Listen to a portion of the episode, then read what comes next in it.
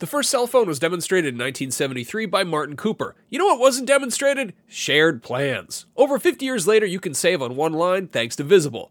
When you switch to Visible, the wireless company that makes wireless visible, you can get a one-line plan with unlimited 5G data powered by Verizon for just 25 bucks a month, taxes and fees included. No hidden fees. No, really. You can look around for them, they're not there. Switch now at visible.com. Save on wireless without the hassle. Switch to Visible today and save at visible.com. Monthly rate on the Visible plan for data management practices and additional terms, visit visible.com. Hey there, it's Rachel Ballinger, and I am thrilled to invite you to Rachel Uncensored, my podcast where I get real with my friends and celebrity guests, where we talk about all sorts of topics. From personal stories to hot button issues, we cover it all. New episodes drop every Wednesday, so make sure you tune in on Apple Podcasts, Spotify, or wherever you listen to podcasts. Trust me, you won't want to miss out on the fun and candid conversations we have here on Rachel Uncensored. This episode of Podcast Beyond is brought to you by PlayStation Vue, a new live TV service available through your PlayStation console. No annual contracts and no surprise fees. Better TV has arrived. Game the system. Beyond. Do not underestimate the power of PlayStation.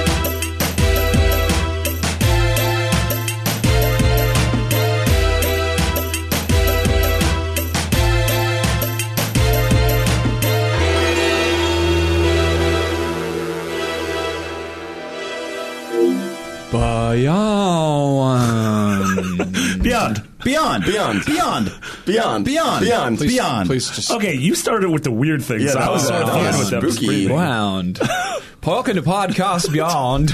Uh, this is Podcast Beyond, episode 435. My name is Max Scoville. Joining me today, we have Marty Sliva. Hi, Max. Brian Altano. What's up? And Andrew Goldfarb. Hey. Yeah. Andrew's a real sleepy boy, and he's coughing. I'm, I'm Yeah. not really that sleepy. Uh, Uh, no, I thought there was going to be a. I don't know. We're all kind of ragged because this is the week of the San Francisco Game Developers Conference, and that means it's sort of like finals week. Like all of us are kind of in and out of the office, and the schedule's all screwed up, and Yep. you're kind of staying up later, but also coming in earlier. So uh, we're currently recording this on Wednesday, uh, early in the morning, and uh, yesterday they announced all the details that we were waiting to hear about on the PlayStation VR. We had a little press conference. I went Yeah. there with Marty. Marty, what did we learn? Uh, sort of the big thing right off the bat was that uh, we finally got a price and date ish. Uh, for PSVR, so uh, it'll be launching in the states, oh, globally actually. It'll be uh, three ninety nine, and it'll be launching in October. Uh, they didn't say what the actual date was, but some you know sometime in the month of October. Um, sort of, uh, there was a little bit of controversy that came out within the hour after this. Wait, Uh, so a gaming announcement fostered some sort of No. disagreement? um, so it's three ninety nine, which you know, in comparison to Oculus or Vive, which are 600 800, seems incredibly cheap. Uh, but then uh, it turns out you need a PlayStation Move camera uh, in order to use uh, this. Which what is that? 40 60 dollars? It's, 60 it's, it's- MSRP is fifty nine ninety nine. Yeah, Yeah. but it's like you can find it You can right find now on cheaper. Amazon. It's like forty something. Yeah, Yeah, d- so- depending where you are with tax, that's going to come out to about 500. Yeah. For And then- reference, that's for all the head tracking that this thing's going to be Yes, doing. right. Which other other uh, other headsets have other alternative ways to do that. I know that the Samsung thing is basically just using your phone's motion tracking Yeah. stuff in it. Um, this works a little differently than that, so you will need that setup. The setup itself, like if you've actually looked at all the stuff in the box.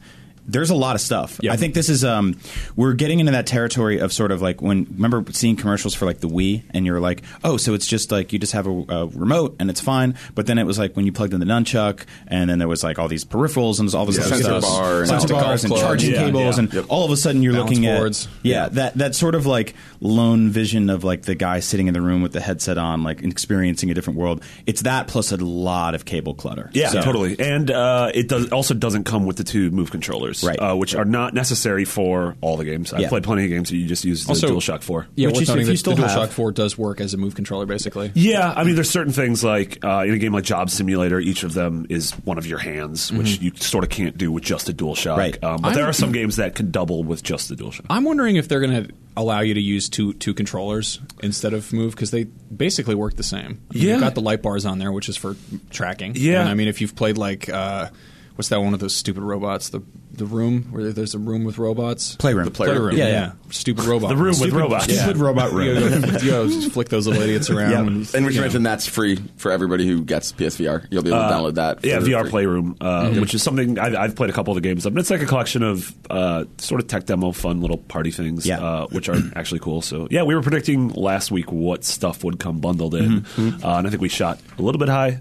Uh, but uh, also, Well, sort- for now, so that's the thing. Like Yeah. the, the the whole thing now is because of everyone talking about the camera and the moves and all these all these questions. Uh, Shuhei, in an interview yesterday with Tech Insider, did say that there will be a bundle, Which is It- Tech at least in North Insider, America. not Tech and not Tech Tech- Insider. Tech Insider. The number Yeah. one outlet The for number news one about Tekken kangaroo fighting. Um, yeah, I mean, and that's not surprising. I mean, they have look. It's it's March. They have seven months to to Mm-hmm. talk about bundles, to figure out pricing, to throw in all kinds of other things. Like I think, um, like we talked about with Alana last week, I can see them doing kind of a, a family bundle that's like a, a couple family friendly games and doing like Sure. a like kind of a pro bundle that comes with the camera and two controllers and more of a hardcore Yeah. game. Yeah, I mean, it's Or- it's a lot easier to come out and say three ninety nine buy Yes. than it is Yeah. to say four ninety nine because that's Yeah. I mean that that gets that gets back to like the PS3 launch E3 where Well, they got it- into very and then you're like you're actually eclipsing the price of the console itself. Plus, which it's, is still it's halfway required. through the life cycle of the console. Like that's Yeah. the thing. Like you can't. People who are mad about this, like. I bought a PS camera two years ago for Yeah. sixty bucks. I'm glad it's not included in the box. I don't have to pay for have it you again. got Like, a lot of use out of it? I've literally never plugged it in. So, um, I- but no, you but I mean, like the, the point is, like it, it, they're actually the people who got really mad about this yesterday as kind of a knee jerk thing. I think this is actually like good of them to offer just a basic vanilla bundle with just the bare minimum of what you need for PSVR, and then obviously there will be kind of ramps up from there. Well, that's what we were, you and I were talking about this yesterday. Like this goes in two different ways, right? Mm-hmm. One, you can be upset that it it doesn't come with what you need. Uh, two, you can be happy that if you have the things you need already, that you don't have to buy 2nd versions of Mm-hmm. Yes, them. Like when when I buy, buy PSVR, maybe I'm still sort of on the fence uh, for three ninety nine. I'll take that PlayStation camera out of the storage and plug it back in. Everything will be good to go. I don't have Move controllers because I never I never got into that at the beginning. I have the move controllers that's like the nunchuck and the move. So I have to The get pickles, A, I they gotta- them. The pickles. Yeah, I got to get the second. I got to get the second one with the, the ball. wand, yeah, The wand. the clown nose gun. yeah. Uh, you made a good point yesterday that the the thing that's hard is the kid on Christmas who gets a PS4 and a PSVR Yeah. and opens it and then That can't poor play little with it. boy. Yeah. yeah. That I mean, poor that kid's probably doing that just poor fine, child, which is like nice, Yeah. cool hat for Christmas. To be fair, that's not like that is not to be understated. Like Yeah. there are a lot of I know we're all in the know. If you're listening to the show right now, guess what? You're you're already in the inner circle. Like everyone in this room gets it. Like we we're looking at the box, we're flipping it over, we're reading we're reading press releases on this stuff years before they even become a reality. Uh, but yeah, the kid on Christmas, poor little Johnson. Yeah. Whose Yeah. family spent eight hundred dollars on it. Well, Yeah. so I was comparing it to this is to me this is Sony's uh, the 3DS doesn't come with a AC adapter, right? Which is like they just assume you have it already, but you might not. Uh, and I actually pulled up a story. It's from 2014, so I don't know how much the stats have changed. To me, I don't think they've changed a lot. But 15% of, of PS4 owners in 2014 owned the camera, which means 85% didn't. Um, that the number of PS owner, uh, PS4 owners has uh, increased. You know, in, insanely since then, and I don't know if the number of cameras has as well. There was a I mean, shortage for a while. Yeah, Yeah. I, I feel like yeah, there was a shortage for a while. There Dude, was, at, at launch, it was insane. They were Yeah. like two hundred dollars on eBay for a while. It was Yep. it was Everybody ridiculous. wanted to be the next big PewDiePie. yeah. Cutest Oh, I mean, and the the thing is though, like that's he bought them all actually, so they Yeah. couldn't. That's not to be understated though. Like the camera actually, made his own Google car. the camera is plug it actually into PS4. awesome for reasons that aren't PSVR. Like the camera, like the reason I got the camera is because at the time I was like ambitious and like I'm gonna stream and I like never Yeah. streamed. No, you do that But weird I mean- thing where you just you go on, you have that one private Twitch channel and you just show you show your wiener. yeah exactly. And I, only it's Matt watches. Yeah, I get I get notifications late at night. so this is going to be a thing they'll put back in stores, hopefully with a price drop. Um, I'm I'm I'm I'm guessing that the the 4.99 bundle, and I'm just guessing at that price, but that sounds about right because if, if this thing is if the camera is retailing for 60 and the Move controllers we assume will retail for around the same price because mm-hmm. peripherals aren't aren't cheap anymore, then you're looking at a $500 bundle. They mm-hmm. can sweeten the deal by throwing a, I think they'll a add game rigs. or something in there. I really think there Yeah. will be a five hundred dollar bundle with you are a obsessed with the camera. fact that they're adding rigs. What, dude? Like, I don't know what rigs is if it's not bundled with PSVR. Like, I don't know who.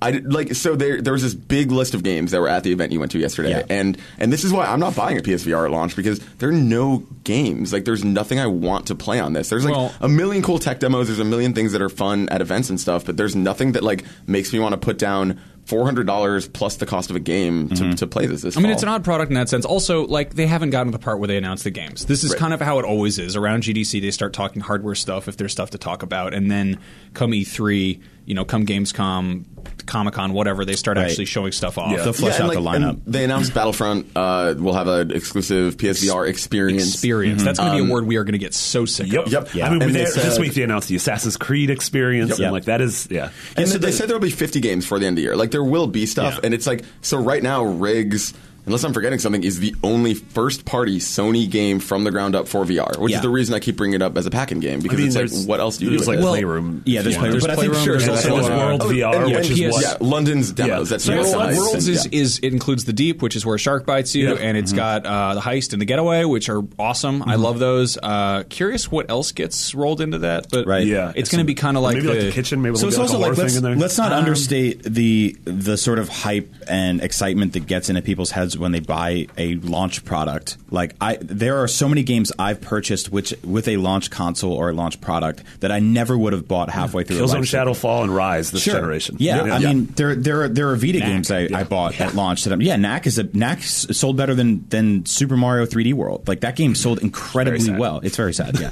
but uh, I think people get caught up in the hype, and that's where you'll be like, well, I, I bought this thing for 400 bucks. I got to do something with it. Here's rigs. Here's this. Here's that. Um, the big absent one, obviously, was No Man's Sky, and I think a big part of that, obviously. I mean, it's it feels like all but confirmed at this point, but um, I think the big part of that is that they probably don't want to undercut the launch sales of that game because it will be coming out. So, you know, Does it in- feel all but confirmed though? Like have they, like that's the thing. Like we all think it's all but confirmed, but like actual Sean Murray quotes, like I don't think they've really they've they've never Yeah, ruled I mean, it he's out. always talked about them too much. He's always Yeah. talked about how it was like a, it's this is a childhood dream of his, but I legitimately think they are one hundred percent focused on getting this game finished out the door, Yeah. and then you know they'll start uh, supporting it. it, A afterwards. really, Yes, a I really interesting thing, and I, I ran this by Brian. If at E3 they want to come out and everyone they know that everyone's waiting for No Man's Sky, and they know that VR is a thing that people are talking about, but you know what are they going to do? They've told the price point. If they were like pre-order of uh, PlayStation VR today, and you will get No Man's Sky when it comes out next week free, which has VR support coming sometime in the future. right? Yeah, Like that would be one of those things that people get so excited for. Yeah. I mean that would be such a smart Yeah. thing because Yeah, that'd you be huge. You get something. You get something now. You get something in your hand. You know that week or whatever. Mm-hmm. Um, I don't know. It's uh, it's interesting. I'm also really curious about how it works. Like, does it do anything if you don't have the camera set up? Like, if you put it on, does it just It work? said it requires it. Okay. Yeah. So that's Yeah. that's really interesting. That if you just it doesn't even function. I No, mean, if, if it they're doesn't talking even for function. like, Yeah. I mean, we don't do we do we know that like 100 percent for sure that I it mean, doesn't function. I don't know. function? Like I don't know what the Sure. idea of Um, function is, but Yeah. Let me get you. I'll pull it exact up. Well, so we, can we can we can talk while you're also- pulling that up. But I think one of the one of the big things they talked about yesterday, you're probably about to get into, was how it supports all PS4 games in this sort of like theater mode. And requires. yeah, and the theater mode option, which is basically like I could play Uncharted 4 with PSVR this fall. Yeah. Uh, what that really means is I can pretend I'm playing Uncharted 4 on a massive projection screen inside of a Mm-hmm. room where I can kind of look left and right to the sides of the screen, but it's not going to give me like a 360 or even 180 perspective inside the game itself. Yeah. It's simulating a theater experience, Yeah. which is probably not going to be as good resolution as the TV you have in No, your in your not. apartment right now. But, if you don't have, if you have a very small TV, Then that's great. somebody Sure. else using the TV, Yeah, you get a then cool that's hat great. you put on your Uh, but that means that on the very on the very most simple basis of looking left and right, you will need head tracking. So you will need the camera for that. So I think even in the most rudimentary ways of, of uh, extrapolating what you can do with this thing, you're going to need to move your head left and right. So on the, on the, camera cin- for that. the cinematic mode, I, I've been talking about this for a while. I think that it's one of those things that people are underestimating how much it's going to be popular for, for VR. I think that if you've used the Netflix app that comes with the um, the Samsung Gear, Mm-hmm. it's kind of stunning because it's like, I mean, it's one. I, I hate watching videos on my phone because it's like it's it's small. It's sort of like it, it's hard to hear it unless I have headphones in, and even then, it's kind of disorienting. But to have like this fake living room where I'm just like, all right, yeah, I'm just gonna hold my head like I normally do. I don't usually look down to watch stuff. Yeah. Um, I think this could be really this could be really huge. It's also it's an odd product in the sense that remember that um that PlayStation TV that allowed like uh basically like the 3D split screen thing where two people could play a game. Um, it feels kind of like that in a, in a weird way, like because I feel like most of the people are going to be getting this are people who have a living room setup. You know, have like a they have a, a normal TV and all that, but. I keep thinking of like the dorm room setup or like the small apartment setup, and maybe you don't have that room for a big TV, and you're like, you know what? Here's my new display. Like, Right. here's my. I mean, now I have my PS4 tucked under my bed, and I've got Yeah. my. Also, you legitimately don't need a TV anymore. You can take your PS4 and your uh, PSVR with you on the road. Just plug it in any outlet, and Well, Yeah. could you without the camera? like that's- you can that's- plug the you can plug the camera. So in. You don't need the camera with the TV. Interesting. But You like, I legitimately don't, don't, like Adam Boyes told me you don't need the TV anymore. yeah. That's Um, interesting because like so let's say you're on a plane, you want to plug your PS4 into the power supply and have PSVR on Yeah, to you put watch the it. you put the cool camera on the seat in front of you, so the man doesn't knock it over with. His I mean, it reminds me of, like, yeah, two- exactly. That's like that's where I'm confused about like what that looks like. Like uh, looks like a disaster. That's what it looks like. a friend of the show, Nick Robinson, who uh, works at Polygon, was uh, doing. He he brought his Wii U on the plane and was having the flight attendants help him make a Mario Maker level because that's the thing you can do. And that's like that's what this is sort of interesting to me because I I understand I understand the need for that, especially if you have roommates or if you're in a dorm, especially. But like. When I was in college, I didn't have nine hundred dollars to spend on toys like this. Sure. I just didn't. Um, it's not. It wasn't really an option. It's also. I think that the viewing trends of human beings in general are moving more towards that kind of second screen experience thing, multitasking. Like PSVR is still in a very sort of like honed in, isolated on one screen experience. Whereas, like I know when I got my Wii U or my Vita or my 3DS.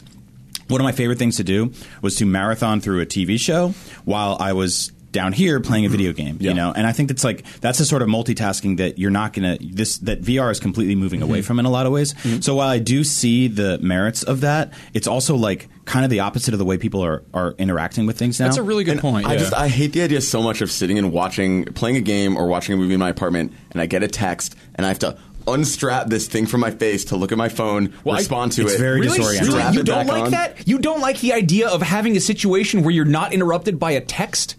Like, because I'm gonna, I mean, no, dude, Max, I'm gonna that be is- interrupted by a text. If I Right. would, I would. your turn your phone off. Like enjoy something in it. Like that's the thing is the second screen experience is one dude, thing. I agree- I agree with the idea It. of- stop it. Stop it. You are glued to your phone anyway, which is part of your job, and that's great. But like, I'm not, dude. I'm not talking about not taking an hour long break from my phone. Obviously, yeah, it's great to watch something and be immersed. Also, I have a life, and human beings are going to contact me, and I'm not going Yeah, to but say, what if your life "I'm was so immersed in Uncharted 4 multiplayer that I'm not answering." No, I mean, I just it's getting up and In going to the bathroom. It's, it's someone knocking on your door. It's any yeah, the the, the text It's- is a metaphor in this scenario. The Exactly. Text, the text is also a a dog. Uh, exactly. Or a kid. It is your roommate asking you a question. yeah, it is. It is screw of the.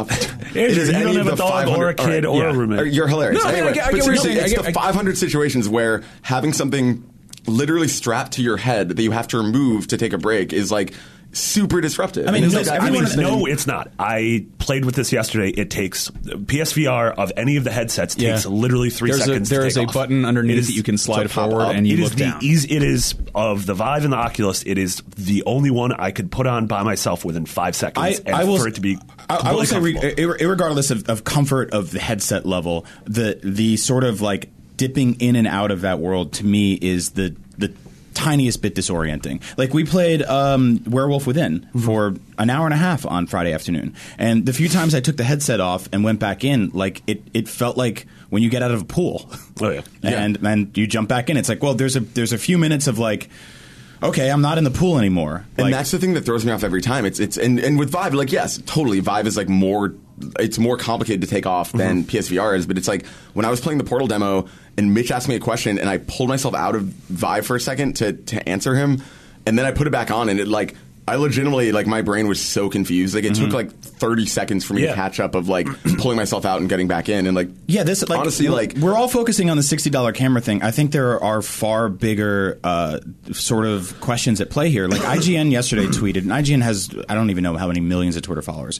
They tweeted out like, "Are you are you excited for for for VR?" And it was the the responses were exactly split. It was 50-50. Half the people yes, half the people no. Yeah. And some people obviously like price is a factor. Uh, other people are, are probably just trying to figure out which one. Like the the big thing about this PSVR, it's cheaper than the rest of them, but like a crappier car is cheaper than a good car too. Like the Oculus is incredibly expensive, but scaled in comparison to and you guys you were talking about this yesterday, right? Like this the PSVR is the price of of a PS4. The Oculus is half the price of a really really good PC. Um, it's also far more powerful. So yeah, like you're getting in on the entry level of this thing, but it's not as strong as the competition, which is going to be a little uh, daunting, especially coming from PS4 owners who have kind of had, not including PC, the best performing multi-platform games across this most of this generation. You know, so you are taking a step backwards with that. But yeah, there's a lot of there's a lot of things at play. I was. Um, I was talking in the podcast Beyond group about how like my issue with this thing is the the sort of like the social ideology of sitting on a couch next to somebody I'm completely ignoring in a one bedroom apartment, like that I married somebody, uh, and there was uh, there was uh, this guy Anthony in there who had just gotten married like five days before, and he's like, "This is gonna be a tough sell." And it was kind of like, well, I mean, have this conversation early because you just got married now, so it's it's sort of like you know prison rules or whatever. But uh, I think that like a lot of people who have kids who have pets, like it's going to sort of be a thing. And yeah, you can wait for everybody to go to sleep and stuff like that. But there's there's a lot more at play here than just price and specs. Like this is a this is a cultural this is a cultural Now, conversation. now here's a, another point to that. Of the people who were, you know, polled, the thousands of people on, on Twitter who were responding to this question about Yeah. like, are you excited for VR or whatever? How many of them have done it? I think that's another question entirely. I think that this is something you really do have to experience Sure, for yourself. of course, yeah. A lot of people have And it's a that. hard thing to demo. I mean, Yeah. you know, you have that image of, of the dude in Hackers, like with the thing on his face, or the Johnny Mnemonic trailer, like this this stuff that is, you know, 25 years out of date. Uh, and I think that it's going to change a lot of people's minds when they actually try it out for mm-hmm. themselves. when they go down to the mall and get their own head lice. Exactly. Yeah. when you get a nice staph infection from that cool spongy thing. and that, that Which is is the the, thing. the gross thing about all this, right? Is like we're demoing these games and everyone's Like putting hand wiping sanitizer down. on their there's faces. also there's also like the sour grapes aspect. you know? Yeah. I mean, it, the fact mm-hmm. is, this is an incredibly expensive luxury item. This is a this is an expensive device, Yeah. and I think there is that habit of people, especially on the internet, where your opinion is basically currency. Of mm-hmm. Here's what I think about this. Really here's how I react to this. I think a lot of people are like, on some level, they're like, I want this, but I don't want to be like. It's easier to be like, I don't want this, than to be like, I want this and I can't have this.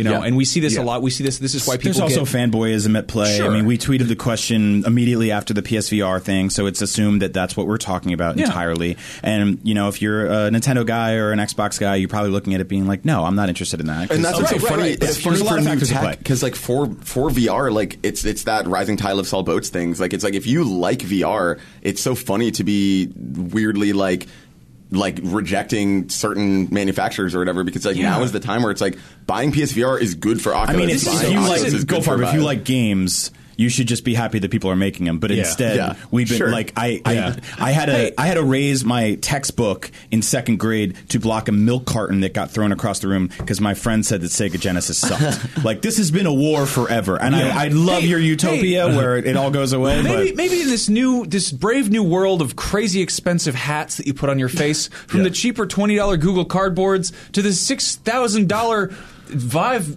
rooms that you get, big spheres full of weird the, the cerebros. just like, can we I really all- want Can that. we just can we just be like, you know what? If we're putting something on your face to see something else, maybe maybe we're all on the same side here. Like maybe like net, let's not make a console war So- out of this. Like please, yeah. just Yeah. Okay. everybody just so we're it's gonna be though. I mean, We're, I know. We're 22 minutes in the episode, uh, and we've talked about three games. Yeah. Which is, we could talk about price all we want. Yeah. We could talk about what the future of uh, this technology is. We could talk about what this means for society as a whole. We could talk about what this means for for Anthony's marriage. Can I talk about a game? But the fact is, what are these games? So I we played a bunch of games. Yes, I, played want to talk about games. First game I played, I saw it. It's called Gary the Gull. I went up and I said, "What's this game?" They said, "It's not a game," which is really weird to have someone tell you at an event. That's You're gonna hear that a lot. PlayStation You're gonna hear that a lot left and right. Yeah, Yeah. It's an interactive movie, and I was like, "All right." Uh, and I hopped in there, and these these guys are like former Bungie, former uh, Pixar, and basically, and it's it's The big two. incredibly charming. Uh, you you sit down and you're sitting on a beach and you look around and there's palm trees and there's lovely like kind of you know Hawaiian guitar music playing or whatever, and this seagull shows up and you're kind of like there's a drawing in the sand of like a sun, and he starts asking you about what your thoughts are on art. And you can like you can nod yes or shake your head no or just not react. Don't like it. Yeah. Not a fan of the aughts. And so this guy starts, you know, smooth talking you. Gary the thing Gull is- here. They, they told me that there is uh, normally there's voice recognition, so you Yeah. can actually like you can you know talk to this awful bird. Are you holding a controller or anything? Uh, like no controller. So it's all It's all head. That's great. That's really Um, cool. Yeah, nothing but head. Um, um, but like basically, you uh, you're you're it's a it's a choose your own adventure just with yes or no questions. That's really Um, cool. And apparently there are there are branching s- stories or whatever, but it's or I think there there are, but they weren't showing them for this demo. I mean, it's it's one of those things. that's still kind of this is very very slice of demo, you know, Mm-hmm. vertical slice kind of thing. Um, and basically the, the the gull is trying to trick you into looking away from your cooler so that he can go in there and he'll be like hey there's a unicorn over there oh my god look at that unicorn look at it and if you look over then you look back and he's like rooting around your cooler and he hops out and he's like oh your cooler tried to eat me get, get that get me out of here." So they made so they made a, an experience based on that thing you do in like third grade. Where you're like, hey, look over there, Superman. You take someone's French fries. yeah, it's, it's like a That's ma- great. it's made you look the interactive movie See, I feel like um, I would have, I would have totally, I would have, I think I would have loved a game like Firewatch a lot more if it was just truncated down to an experience like this, where a lot of the mm-hmm. movement was handled for me, mm-hmm. but decisions were based on, vo- uh, like my own perception, looking left and right, like nodding to to menus, and then like clicking through dialogue yeah, or whatever it is, like talking itself. I mean, that's why I really liked what we did in Werewolf Within because there was there was a vocal aspect to that, which I actually didn't really think was part of VR, and a social aspect as Yeah, well. I, I, I haven't associated VR with something that eight people can play. yeah, And it's yeah. so like that. It's funny because like I like I super roll my eyes the word experience, but also I like the idea that people are thinking outside the box with this. Like I think Werewolf Within is a really Werewolves Within Werewolves. is a really cool um, example of like I n- it never occurred to me what a good idea a VR like essentially tabletop game is, or like Right. just Yep. sitting around with your friends, and like that works so much better than I think a lot of the early VR demos were like you can ride a roller coaster, you can like play an FPS or whatever, but it's like that's not really the value of what VR can be. Well, the, Yeah. the, the the presentation we were in for this game started with this dystopian, you know, stock photo of a guy in this like decrepit one bedroom apartment that's falling apart around him. There's always those pictures like of like a guy. there's that meme going around of like a guy takes off a VR helmet and like his house is burned down. Yeah, everything's yeah, yeah. gone. Or there's a there's that like clawing at his own skin, corn album cover looking thing of a guy sitting in a corner with a headset on, just like uh, and the picture on the side's like he's kissing someone. it's really sad. Yeah. So I like the idea of it being social. That being said, uh, it reminds me a lot of when four of my friends wanted to play Final Fantasy Crystal Chronicles, and we all needed Game Boy Advances and link cables, and that got into the hundred couple, couple hundred Yeah. dollar territory. This is like. I mean, to, to do an eight-player VR game, you're looking at like six thousand dollars for this stuff. So yeah, but I mean, if we all want to play PS4 online, that's Yeah. that's And we have them already. Yeah, exactly. And there it is. Um, Yeah. Same deal. I think that we played it in a totally like not ideal situation because we were all in the same room. Yeah. uh, we were picking up each other's audio. Uh, I mean, it's you know, if you've never played it, it's like Mafia or sort of Werewolf. heads up Seven Up or whatever Werewolf. But basically, you know, you're trying to guess who's the werewolf, and everyone kind of. Uh, it- it's kind of hilarious to see such an expensive solution to a game that you can play with literally scraps of paper. Yeah. Yeah, with Yeah. napkins and a pen. Yeah. yeah. Um, but it's uh, I think that it's it's an entirely different thing just on a, on a social level because people like people do like to Skype. People like Yep. to talk on the phone. Like people, it, as far as it being an Nobody isolated talks on the phone anymore. Some people talk on the phone, or Skype or Google Hangouts Yeah. or whatever. But the fact is, like when you do that, you're not exactly being like you're not including people around you necessarily Yeah. either. I mean, when people put on a, a headset to, to you know to chat online or whatever, that's also kind of isolating. Yeah. You know, Yeah, if I you're mean- sitting there playing a game and you're talking to your friend in, in another country, Yeah. and we one thing that I think that we're kind of overlooking is that there is uh, I don't know what, what game this will be or what experience this will be that that really grabs onto this, but to have something that's like even just a lobby, just I mean, like that's a, what the, the opening Yeah. of those games were. That we Yeah. were all sitting around a campfire, and Alana was playing with us, and she said afterwards, like, I could use this to hang out with my friends back in Australia. Yeah. Yeah. like literally as a yeah, I guess we're playing a game on the side, but Like, this we- is we- how I could catch up with six people at the same time. Six of us were sitting in a circle around a campfire in one setting, and the next setting we were sitting around what looked like that uh, that hole from Game of Thrones, which was kind of terrifying. But it had a really interesting. There were interesting social aspects to it. Like you can stand up in real life, and when you stand up in real life, your character in the game stands up, and he's like, "Hey, I have something to say. Uh, I'm definitely not the werewolf because this." Is, and it's just really funny to be like. And and everyone in the room's like, "Sit down, shut up." Yeah. And uh, there was a part where there's a thing you can do. There's a mechanic in the game where you can lean to the side, and like if Marty's sitting next to me in the game, I can lean over and be like, "Hey, So uh, I really think Max is a werewolf. And you see the two characters zoom into each other, and they're whispering, and no one else can hear their Yeah. conversation. And at one point, Alana's to my left, and I'm sitting here, and her and I both lean into each other to whisper to different people in the game. So for anybody looking in, it looks like these two people are whispering to each other, but we're talking to completely different people. Yeah. We're worried we're going to bump into each other's heads. Like, I actually thought it was aside from like the the vo- our voices cutting out each other. I thought it was a really fun thing to do with all of us in the same room with each Mm-hmm. other. I actually don't know if it would be as fun if you remove that setting. But the weird thing is, almost no one will play it the way you guys did. No, is exactly, great. exactly. Yeah. I think it is way more interesting as a a possible like chat client Mm-hmm. a, a virtual reality chat room than I do as a as a game. I think the werewolf element is almost like kind of irrelevant, really. Yeah. I'm almost You know? bummed that it's a it's a called Werewolves Within. Like I almost would like the idea of this being like a thing where they can keep adding, like basically have it be a hub and you can Yeah. add mini games and stuff Yeah, to it. yeah. I mean, like, you guys ever go on like Google Hangouts and you can like add hats and like mm-hmm. mustaches and Yeah, stuff? yeah. Or You and I do it every that- month. yeah, or there's that stupid like I mean those those goofy things people put on like on Instagram where it's like, oh, your face is a rabbit. Like that whole of that whole like a, like you know avatar creation. Like the I mean, So the one thing know, we started doing was Home the kind of stuff. The, uh, the D-pad has different sort of emotes, and one of Yeah. them's pointing, and one of them's like a put your arms in the air. And we did a wave. Yeah. like six people in a row were just like "Ah," with their arms in the air. We did a wave around the room, and it was like this is so dumb. We could do this for free with our friends, but we never would because Yeah. we're here in this like weird uh, haunted medieval setting. You look in the background. There's tombstones and ghosts. There's like a swing with like a fake duck on it. Uh, there's like uh, ice ice wolves and stuff like that. Like it's just like.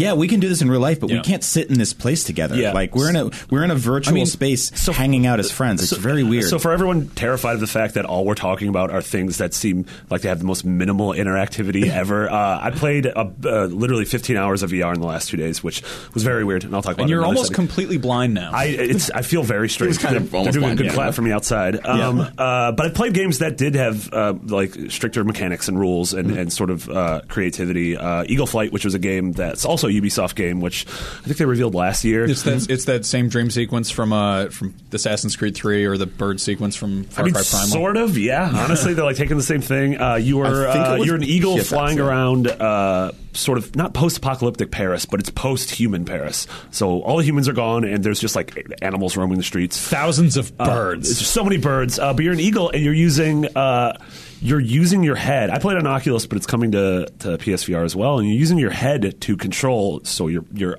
you know you look up, you look down to control your pitch, and then you sort of tilt your head to the side to to control just the way your your birds you- sort of moving do in you the air. flap your You arms? don't flap your arms at all. Will you It's like feel, a will you feel huge compelled miss. to flap your arms? I feel like you will not will. buy. I was playing against Palmer Luckey, so I felt weird to flap my arms in front of a billionaire. Uh, but I beat him. He told me to- sa- That's actually a different. VR game. Yeah. Is flap your arms in front of a billionaire. simulator. Um, iOS and Android. What was it, Cliff Jumper? uh, yeah, but it was actually like honestly the sensation of uh, flying through Paris in VR with like you know just just swooping in and out of arches and through parks Yep. and sort of like you know narrowly avoiding crashing into bridges. Like That's- it felt really cool and it felt thrilling. so intuitive. Yeah, and it was one of those things I was worried. I was like, God, am I going to get nauseous from this? And absolutely not. Like it was Interesting. It was incredibly natural. Odd- oddly enough, I played a game. Uh, I played a game that I've already played, uh, but it wasn't VR before. It's called Gnog. Mm-hmm. Um, it's a weird little puzzle game that I saw at uh, at E3 last yeah, year. Double Fine's producing it. Oh, really? Okay. Yeah, or publishing it. Yeah. Um, it is. Uh, it reminds me a lot of uh, Hohokum. Mm-hmm. Except it's centered around these weird heads, like Gnog is sort of like noggin, you know. So you've got these these big, kind of colorful heads, and you like you kind of feel around and you you interact with different parts of them, like you'll like pull on an ear or something, or and then this like panel will appear, and you basically can flip the head around, and there's like a little diorama,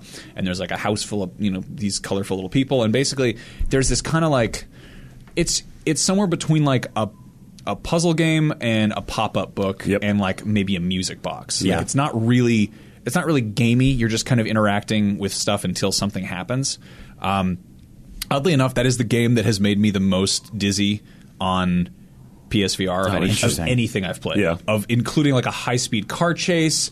Uh, you know, just it, it's bizarre because it has these like very psychedelic kind of like just you know kind of segues between sequences where just it just rushes at you and it's like a you know after dark screensaver on crack and like I I didn't dislike it like it didn't make me queasy but it gave me butterflies which was really fun Yeah. You know, like I really enjoy that. Like I was like I was like ooh, a little bit of like a like a, a giggly sensation. Well, I'll have that feeling in like in 3D platformers or like some Assassin's Creed games when you're right at the top and you're on that eagle's nest perch Yeah. thing and you're looking down. And I, I start getting like little pins and needles in my fingers and mm-hmm. my feet, and I'm just like, oh man, am I like a little bit afraid of heights? Like there's that sort of that thrill to that, and then and then also knowing that it's not real and that there's Yeah. no actual ramifications to you falling and that you'll probably land in hay. Eagle Flight sounds like an entire game based around jumping off into haystacks. Yeah, yeah, yeah. Which is just ah, like it's just so much. Oh my god, there's so much a fun scrawling in feeling. that. Really? Yeah. Did Um, you do any uh, Thumper? Because Yeah. Thumper's a game like I, I really like Thumper just playing it at E3 or whatever, but uh, or PAX. But I'm curious to see what that would be in VR. Like yeah, how so was that? Thumper's a little bit. Uh, it's a little bit like amplitude and frequency. Uh, you're sort of. Uh, it's just really like electro, sort of techno, uh, very colorful, surreal thing that uh, the screen as things are constantly rushing towards you, and you're sort of moving along a path, trying to uh, hit nodes on a beat, and it, it it plays exactly sort of how you would imagine a thing like that would play uh, in 2D, but in 3D it was between that and Rez, which I played at PSX. Um, some of the sort of craziest when I took it off after five minutes, I was like, oh, I forgot I'm in a room in San Francisco surrounded by colleagues in the industry. Yep. Yeah. Like it was the thing where, like any good puzzle game where you sort of, if you play Super Hexagon for a long time, if you really get into like Rock Band or Guitar Hero, where you're so immersed in just the single Yeah. path, this small image, and then you look away from that path and you almost see it. Yeah, like you look at a wall and you see it the almost lane looks moving. like the nodes are Yeah, moving. yeah, Yeah, it was it was like what was it like Tetrisitis in the eighties Yeah, or whatever, yeah, where yeah, it's just like Yep. you carry it into the real world, and all of a sudden you're fitting things Yeah, together. I mean that's what people were like. Andrew was talking about that with the Witness when he was playing it so much, Oh, like yeah. walking like downtown San Francisco and looking at buildings and being like, "We could chase I can snakes draw a around it." line up You guys there. ever see uh, Maximum Overdrive? Yeah. Is Yeah. that part of the guy's in the arcade and he's like stealing all the cigarettes because Yep. the machine's just barfing him out, and then he sees his arcade game and he's like, "Yo, mama," and then it electrocutes him. Yeah, Yeah. seriously. because he's like hypnotized by it. Yeah. I don't know. That just made me think of that for some reason. Um, I also got to play uh, Golem a little bit. Uh, yeah, what's yesterday. up with Golem? Like, I mean, that's the if if people want the like, I want a real game, you know, quote unquote, whatever the, the it- hell that means. Vibes of Ryse from it, kind of. Yeah, I mean, a little Like bit uh, in terms of it. Ryse the Xbox One launch. game? Yeah. Like for better, or when they first were talking about that, and they were like, "Yeah, it's a Kinect game where you fight with the their hands or whatever," Right, and you're like, right. I don't, "It just like Golem. It's weird. It looks, it's kind of, it's not ugly, but it is, Mm-hmm, You know, mm-hmm. like, and I've I realized that all the games I've enjoyed in VR are like incredibly colorful and like or abstract Yeah. or just like not going for realism whatsoever. or just beautiful. Mm-hmm. And I think that there needs to, like it's it's kind of odd because like I'm I'm super down to play like a gross, violent, like gritty, stupid, in your face kind of game, but mm-hmm. I have zero compulsion to play that in VR. Yeah. like I don't want to go there. You know, like I want to be someplace nice. Like I'm totally happy sitting on a beach and talking to a seagull, or like looking at these weird, abstract, colorful heads, or being Yeah. an eagle flying around. Yeah. Well, I mean, there's that that, was- I mean, I I think there's like that sort of positive escapism that I think a lot of people would look for in an experience like that. And it's also the fact that like this thing is not the most specked out uh, kit in the world, and going for realism all the time might not be the best opportunity here. I think going for sort of that flatter, colorful, more cell shaded look is going to a make a more positive escapism experience, and b uh, play up to the specs of this thing better. Like you're not, I don't think you're going to be able to run. You know, GTA Five PC at, at max settings type of type of thing on this, you which know? is uh, so it's super interesting that you bring that up because uh, I, I I played a lot of Vive and Oculus and PSVR this week, uh, and I purposefully uh, played a s- job simulator on all three. We have Oh, job simulator on Vive here in the office, and then on Monday I played it at the Oculus event, and then yesterday I played it uh, on PSVR to see like, hey, I've run through this exact same five minute demo on three different things. Uh, how does it pan out? Did you play it with the touch controllers in Oculus? Or? Uh, yes, I played it touch on everything. Um, and uh, so PSVR, I could say uh, the headset is the most comfortable. Uh, of the three, especially for someone with glasses, uh, I'm super blind without my glasses, and so I have to wear them in the thing. Uh, I could I could finagle an Oculus or a Vive to sort of make it semi comfortable, but it never felt actually comfortable. Did you feel with the Oculus that like it would sort of shift a little bit during during sessions, or like you would? So I, I found with Werewolf Within that we played on Oculus, right? Yeah, yeah. Um, I was I was constantly sort of like I locked in and it was good, and then like a half an hour would go by, and I noticed there was like this sort of like window frame of stuff that was a little blurry outside of the picture to me. Um, and my my vision's pretty much perfect. Uh, they there was a, a part where you can you pull up a book to to read the rules of like, oh, so you're a villager. This is what you can do. You're a werewolf. This is what you can do. You're an overseer. Blah blah blah. Um, so that book uh, was highly focused for me at some points, and then others wasn't. Sure. So I found myself like fidgeting with it a little more than I wanted to. Um, it's the same way I feel sort of when I when I go to see a 3D movie.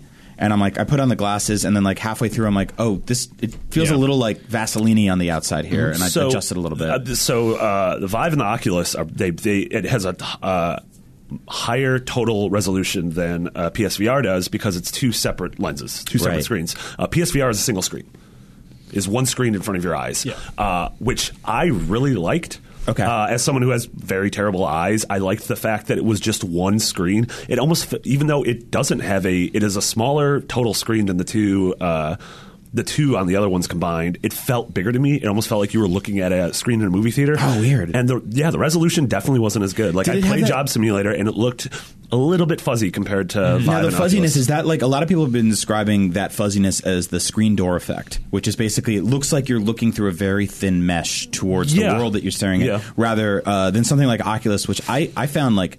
In, incredibly, like the clarity on that is is It's pretty. Is, Yeah. It's it's incredible, Yeah. and it's actually like I remember the the earlier versions of Oculus were very disorienting. I tried yeah. like a version where you could walk around the Millennium Falcon, and a lot of that is just like it. It was sort of like a a tech demo thing. It wasn't completely optimized. together, yeah. But I think that like playing Werewolf Within with the Oculus was I completely lost that screen door effect. Mm-hmm. Yeah. I was I was kind of breaking with the sort of clarity on the on the window frames of it, but it was at no point did I feel like I was looking through a, a mesh into Yeah. a backyard or something like that. And that sort of does exist uh, in PSVR. It's not a deal breaker uh, in any way. It just almost feels like if you own a movie on DVD instead of Blu-ray and you put it on mm-hmm. in the first couple of seconds, You you are can- like, oh dang, like this is You on. can see the graphics. yeah, you Yeah. can see the graphics, but then It's like playing on 720p versus or watching Netflix on, on the Wii. Yeah, There you go. but like the second, go that the second something, if something is good and you're immersed in it, you stop caring. It very doesn't matter. Yeah, Yeah. after like five Stop minutes, caring you're very yeah, quickly, and we're not totally. like we're not the like that's the thing. Like I didn't I didn't get into this industry because I'm a graphic snob. I really didn't. Like I like I, I side with a lot of you guys in that art direction is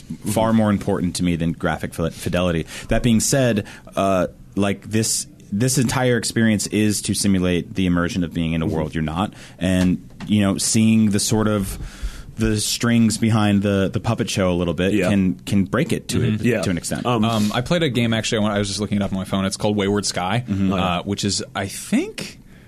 Uh, I think it's the first third-person game I've played, if, if I'm, unless I'm crazy. Um, but basically, it's a it's a point and point and look adventure, pretty much. Like you, uh, you move around in, in two ways. You you are in a kind of a third-person view, and you you have like you have the the controllers or the motion controllers to. Um, to kind of point yourself. It's like it's like pointing a laser pointer for a cat, and you've got this. You're playing as this girl, and you walk around this in this beautiful area, and it's it's sort of vaguely isometric unless you move your head, and then you're looking at stuff from different angles. Uh, and then when you interact with smaller stuff, like you would in, I mean, it, it's like an old, you know, like an old Lucasfilm or uh, LucasArts game where like if you you're like go look at this, and you like see a closer thing, and there's like a puzzle.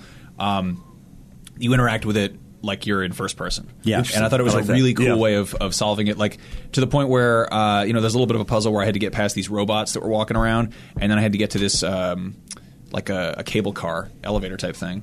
And once I got in the elevator, it was like, yeah, you you can start like you, you can see it from that view, and you're looking Yeah. you're looking around this level. You were just seeing from a different perspective. And I talked to the guy about it, and he was saying that one of his issues is he does get really queasy playing these games. But he wanted to make one anyway. Yeah. you know? Yeah. I love that. Sure. Uh, and it's really the movement that kind of I think that that'll make people more disoriented than. than and that's not. exactly it right now. If you look back at something like the Vita, um, the the strongest, the, the best, the best experiences on the Vita are the ones that played to the strengths and weaknesses of that of that of that platform, Yes. right? Because they were built that- from the ground up and yeah, they were And meant it- for It's it. the kind of people that were just like we're ma- like something like Tearaway, right? Mm-hmm. Which is just sort of like.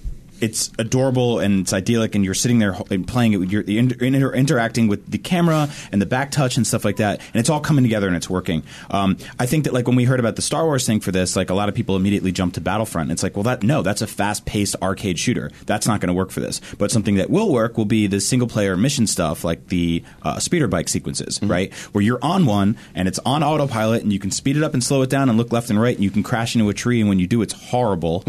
but it's built from the ground up for this experience rather than saying like port everything to it you know and i think that's Yeah. where this thing where all these things are really going to shine Yeah. I'm hoping, that's I'm where- it's Fighter Squadron. because Yeah. I'll hop in a fighter squadron and I'll try to play in first person, and it's just like it's too crazy. but too if I had yeah. head, head tracking going on, I would probably barf but enjoy it. Mm-hmm. I think the thing that will make VR hit, like it's the thing that will make it successful, is if someone nails that from the ground up thing. Like like if Tearaway had broken through and sold 10 million copies, Right. like that's the thing that like everyone would want to make games for Vita Yes. because it proves it, you know. Yeah. And I think for me, there are all these awesome tech demos that get it and they get what works for VR. Someone just needs to make a game. Yes. You know, someone like, and there will be a dev who figures that out, but it just, they have to figure out how to make that the something killer, I want to play for 12 hours. say, right? Yeah, like exactly. the one that that makes you go, this this validates this this platform's entire Totally, existence. yeah. You know, Yep. and I think Yeah. a lot of people, a lot a lot of things struggle with that. If you look at the PlayStation Move, it never truly resonated because it didn't really have that.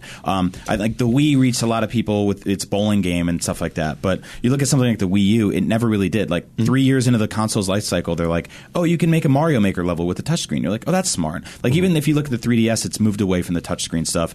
A lot of iPhone games have kind of moved away from heavy swiping and stuff like that, uh, and they've kind of narrowed down to being more core experiences. So I think we're going to get a lot of gimmicky garbage at the beginning of this thing, and then eventually we're going to get the the two or three pieces of software that just acts, a- absolutely validate why it exists. Uh, Absolutely. So we've been talking about VR for 45 minutes. Yep. Uh, it's a Sorry. fascinating topic. I mean, no, it's incredible. Obviously, this was the topic of the week, but It's there's either a the couple future or it's- or it's not. or it's a huge bust. uh, there's a couple other things we want to, you know, we have to cut the episode a little bit short today because uh, of GDC, but there's a couple other news items. Literally one that just broke. Yeah. Uh, oh, this was just interesting. Yeah, I, I didn't mean to like dramatically realize. Uh, No, I, just, I, I want to talk about that for a yeah. second. So RiME, uh, which is a really pretty game that was first announced at Gamescom 2013. Yeah, it was by uh, Tequila Works, the studio that did Deadlight, which was a Yep. pretty cool uh, XBLA game. That's that gorgeous game that looks like Ico meets Wind Waker. Yep, yep, Yeah. yep. Uh, so we haven't heard about it basically since then, and uh, Tequila Works just got the rights back basically. So Sony is now no longer publishing RiME. Wow. uh, which is really interesting, and Yeah. we don't know what that means yet. This this literally just broke, but um, yeah, it's just one of those really interesting cases of like. Where is it? And I wonder if that game's kind of been reworked, or if maybe they bit off more than they could chew, or Sure. maybe it's the opposite. Maybe they really realized that they want to do something bigger than what Sony had planned for it. People were calling it like Sony's Zelda when we Yeah, first saw Yeah. it. I mean, It- that it, game it, had a is stunning gorgeous. debut. Yeah. So I'm, I'm really excited to, to find out more about it. It's, it's kind of nice, like to just hear the name, like Yeah. to know they're still Yeah. making it. Yeah. Yeah. Yeah, I'm a little again. Literally, this story broke 30 seconds ago, but um, Yeah. I'm hoping this means this game's further along than we think, and that we're going to get news from it, and that maybe Yeah. it's coming at, to everything, uh, Right. and not uh, this game is in a mess of trouble, and we will never see it. Yeah. So, uh, yeah, we'll have more on that shortly.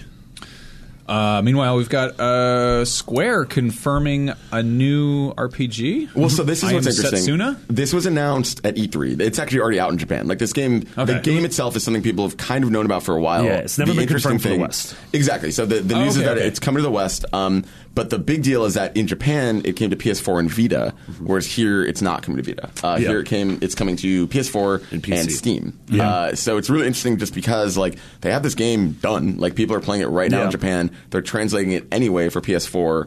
Um, and they chose to not bring it here, which I, I would imagine is an install based thing. Yeah, and the game's uh, director told our friends at US Gamer that if there was a swell, like the fact he's like, hey, there's a better install base in uh, Japan, and people are playing their Vitas in Japan, and that uh, quote, if there's a swell of demand in North America, we'll consider it. And the Uh, game looks awesome. It, looks it's awesome. It's inspired by Chrono Trigger. inspired by Chrono Trigger Has like a very old terms of- school ATB. Yeah, yeah, system. the battle Like, yeah. system looks exactly like Chrono Trigger. Yep. Uh, you know, it's a top. It's much better looking than a 16-bit game, but it's something that I would absolutely want to play on a, a Vita. That's so. yeah. That sounds like totally a perfect Vita game. Yeah. Yeah. It's kinda Yeah, weird exactly. that they would. which is like I played uh, Severed this week again. That's the Drinkbox game. Mm-hmm. Uh, the Guacamelee guys are working on the Vita game. That's a really cool, like uh, touch based, uh, sort of really gorgeous cell shaded roguelike that is. I don't know. Seems like one of the last bastions of the Vita, Mm-hmm. um, which is a bummer because I love that thing. That's also coming to using it. mobile, right, or iOS? Yeah, I mean it's that's coming the to whole everything, thing. Is yeah. it's like a it's a touch based thing, so it could come to anything with a touch. Did you play screen. that again this week? Yeah, it's oh, awesome. that's Yeah. really good to hear. I haven't. I played that. It's coming on a year ago. I played it la- Yeah. la- last mm-hmm. year's PAX East. Yeah. and it was by far my most anticipated game of that show. Yeah. And then it went into complete darkness for like a full year. Yeah. So, It's good to hear. Yeah, Do we have a release date on that? Uh, no, this year. Damn it. All right. Uh, Microsoft opens Xbox Live for cross-platform play. Will Yeah. we ever see PS4 X1 cross-play? What would this mean? So Microsoft says they're open to it. This was cool. Uh, this is a cool story. They they basically like have done really well with PC and uh, Xbox crossplay stuff, Right. and um, Sony's obviously done that a little bit with uh, Street Fighter and all kinds of other stuff. But now the question is, Microsoft basically said for for Rocket League as an example that it's like, hey, like if if they want to make it work, we're open to it. Um, and Sony has sort of not really commented. The, the only comment has kind of been like, hey, like we're open to discussions, and maybe it'll happen. And Yeah. Sony has had uh, PlayStation games that work with PC in the past, like Street Fighter Like and, Street Fighter, and yeah. Portal had some stuff uh, when it came to PS3. Mm-hmm. Um, there's yeah, I mean, and that wasn't really for multiplayer or anything, but yeah, it's there's definitely there's plenty of connectivity kind of in that closed circle of Yeah. PC to console in in both. Um, but letting them talk to each other, I think, would be really cool. And whatever game is the first to do it, I think, has the potential to do I incredibly mean, well. we have even in this office when a game comes out, when it's something like The Division or Destiny comes out, it's like there's a divide in the office of well, we the two these two people can't play together because Yeah, it's like having friends who go to a different school. yeah, Yeah. exactly. So the It, idea it happens constantly here. Yeah. So the idea of being able to play, you know, Battlefront or being able to play The Division with anyone, it doesn't matter if they have Yeah. an Xbox. Like Yeah. that's that's great. That's not that's amazing for anybody. That That's Yeah. how we get Yeah. closer to Andrew Goldfarb's utopia. Yeah. Just Yeah, the world coming together. everyone, everyone, Uh, like I, I could see Let us fight each other, finally. Business wise, I could see why Sony wouldn't want this and why Microsoft would. Yeah. Because of Microsoft, by Microsoft saying this, a it's a good PR move, Yeah. uh, and b it's sort of uh, helps their smaller install base. Whereas Sony at this point would be like, well, no, if you want to play the Division with your friends on PlayStation Four, get a PlayStation Four. Yeah. Yeah. Um, so I do I do like Andrew's uh, Utopia though. I think it's. I mean, it my does. band's name as well. Yeah. It does lead to people ultimately burrowing closer into the consoles that they have already, rather than being like, I got to buy a, a second console for this thing. Yeah, you sure. know, Yeah, It's- sure. if, Yeah. if like you know you can connect with everybody on on Xbox One through PS4, then like why buy a PS4? Yeah. So yeah, I can see why Sony would be like, you know, what's what do we have to gain from this? Yeah. Yeah, it's one of besides those things that, like, on paper, it sounds awesome, but it's like that's not how a business works either. So yeah, it- it's it'll be. I, I'm fascinated by this. Like I always like when stuff like this even gets mentioned. yep. Yeah. Cool. Now it is time for rapid fire. Yeah, we're it? only going to do like two of these today. Uh, we'll keep it quick. Thank you guys for writing in. There's also, uh, if you haven't been in the Podcast Beyond Facebook group, please join that. It's like one, literally one of the only two things I do on Facebook anymore is is the, the the groups I'm a part of. Um, that and I I heart horses. No, that's not true. um, Austin Campbell says, "What worlds from other media do you want to visit in VR the most?" Uh, Star Wars. They already said Star, Star Wars. Wars. so that was that was the top of mind, Yeah, right? yeah. Like 100. percent Like I want to I want to walk around that market in Jakku, and I want to Yeah. I want to like go to Jabba's palace and like and and Yeah. mess with everybody while they're asleep on the floor and Just look at his butt. Yeah, Just get right in there. Did, I, at a Star Wars celebration, they had a giant life size Jabba the Hutt. Did you look at his butt? I looked at the back of his ass for the first He time. doesn't in really history. have a butt. He's kind of on it, but He's he's got mostly- he's got this like he kind of is this, butt. He's got this shoulder. he's got this shoulder butt. Yeah, he's got like um, it's like a Like those like a- ladies at the fair. like back love handles basically, but he's like eighty percent that. It's like neck fat. It's like Yeah. when you see those guys that have a, like he's got a cool tattoo. Yeah, he does. I Jabba didn't has a tattoo? Yeah, Yeah, it's a weird little tribal thing on his arm. It says "mom." It's a heart with an arrow through it. Uh, what about you guys? Uh, yeah, honestly, like any sort of thing, like, Like I'm any imagining sci-fi stuff from interesting. yeah, like or walking like, around the ship from Firefly or yeah, something. or like King's Landing, or Yeah, totally. uh, I don't know something like when you were mentioning what was his name, Jimmy the Gull, Give me the Gull, Give me the Gull, whatever. Yeah. the hell that thing was called, like a Pixar setting, like wandering around Andy's room in uh, Yep. Toy Story. you want to go like that. explore a child's bedroom in VR? Max, get out of there! Well, it's- we were talking about, we were talking about Jabba's ass crack. I could Yeah, talk about That's a, gets a consenting adult I could worm. talk okay? about I could talk about a home invasion of a fictional bar. we, we talked about we talked about last week of how cool uh, like there was an Un- Unreal Engine 4 remake of Ash's room from Pokemon, and it's Yeah. like that cool thing of like Andrew and I like exploring boys' rooms. Yeah, exactly. uh, but I mean, you mentioned PlayStation Home briefly. Like that to me is the ultimate. That would be a really cool thing if Uncharted 4 comes out and they release an Uncharted 4 experience where you can walk around Yeah. whatever it is. I would- I would- bizarre. Bird Dogs I really want to walk through like the just a highly hyper realistic version of the village from Resident Evil 4, like just Yeah. the beginning, and just hearing that chainsaw like "Rah, rah," in the background, which is still one of the most terrifying noises. in the quickly world. just take it off. You're like, I'm, I would, out. I would happily jump back into GTA 5 in a heartbeat. to Yeah. just Just just, walk drive around New. York. Yeah. just check it out. Like Yeah. just just go explore. Like Yeah. I mean, so one thing I thought was interesting about Far Cry Primal is that you didn't have cars or a helicopter, so the game seems so much bigger. Mm-hmm. Yeah. and if you try to play games without like fast travel, or if you try to play GTA Yeah. without you know going to find blimps or helicopters or whatever. it's and you're just driving and walking everywhere, it's it's slower. Like it's Yeah. a lot. Yeah. It's a lot bigger. And No, I mean I love that. I would I would love Jurassic Park. You know, I would love like a dinosaur world, like some either either Yeah. set in modern times or just here you are in prehistory. Just drop me into a a, a crazy volcano island full of giant lizard monsters.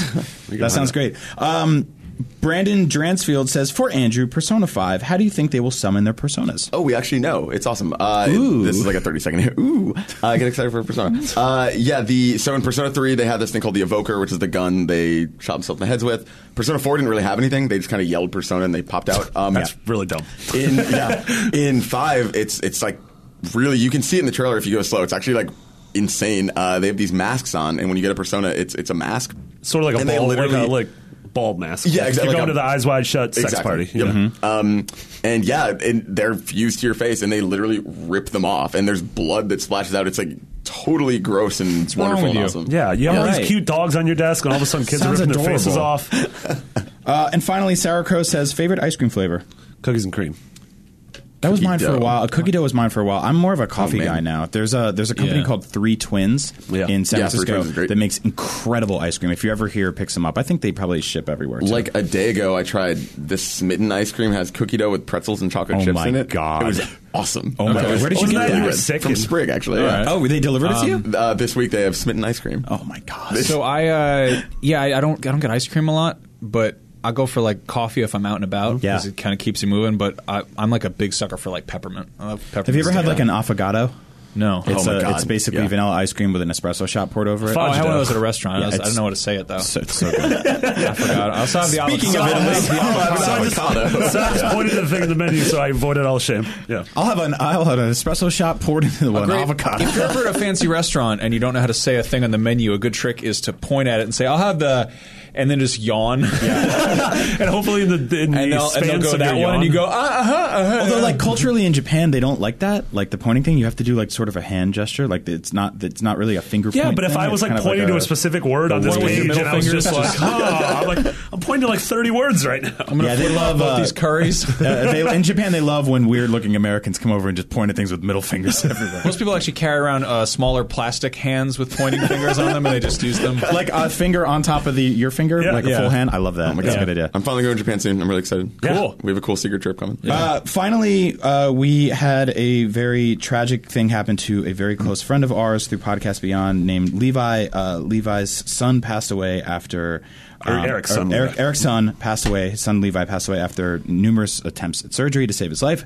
Um, we set up a GoFundMe thanks to our good friend Evan over in the Podcast Beyond Facebook group. Thank you guys so much Mm-hmm. for setting that up. Uh, we've raised two thousand dollars already. Already, we're keeping the thing open for a few more days to help out, you can just give a dollar or five bucks or 50 bucks or just spread the word on your Facebook or your social media. That's anything you can do to help. Go to gofundme.com slash Levi R. That's L E V I capital R. Um, Thank you guys so much. uh, yeah. One last thing. My good friend Thomas Rakowitz, who played guitar on three songs on my album, just put out a new album himself. It's called The Musings of Balance, and you can get it at his Bandcamp. I'll tweet out the link. But look for Thomas Rakowitz. I don't think there's a lot of guitarists with that name, so you should probably be able to find that. I really like that name, The Musings of Balance. Yeah, it's really cool. Album cover's really awesome. W-I-T-Z, Yeah, it's a double disc album. I think it's like a, some of it's free, some of it's pay what you want. Um, so yeah, go get it.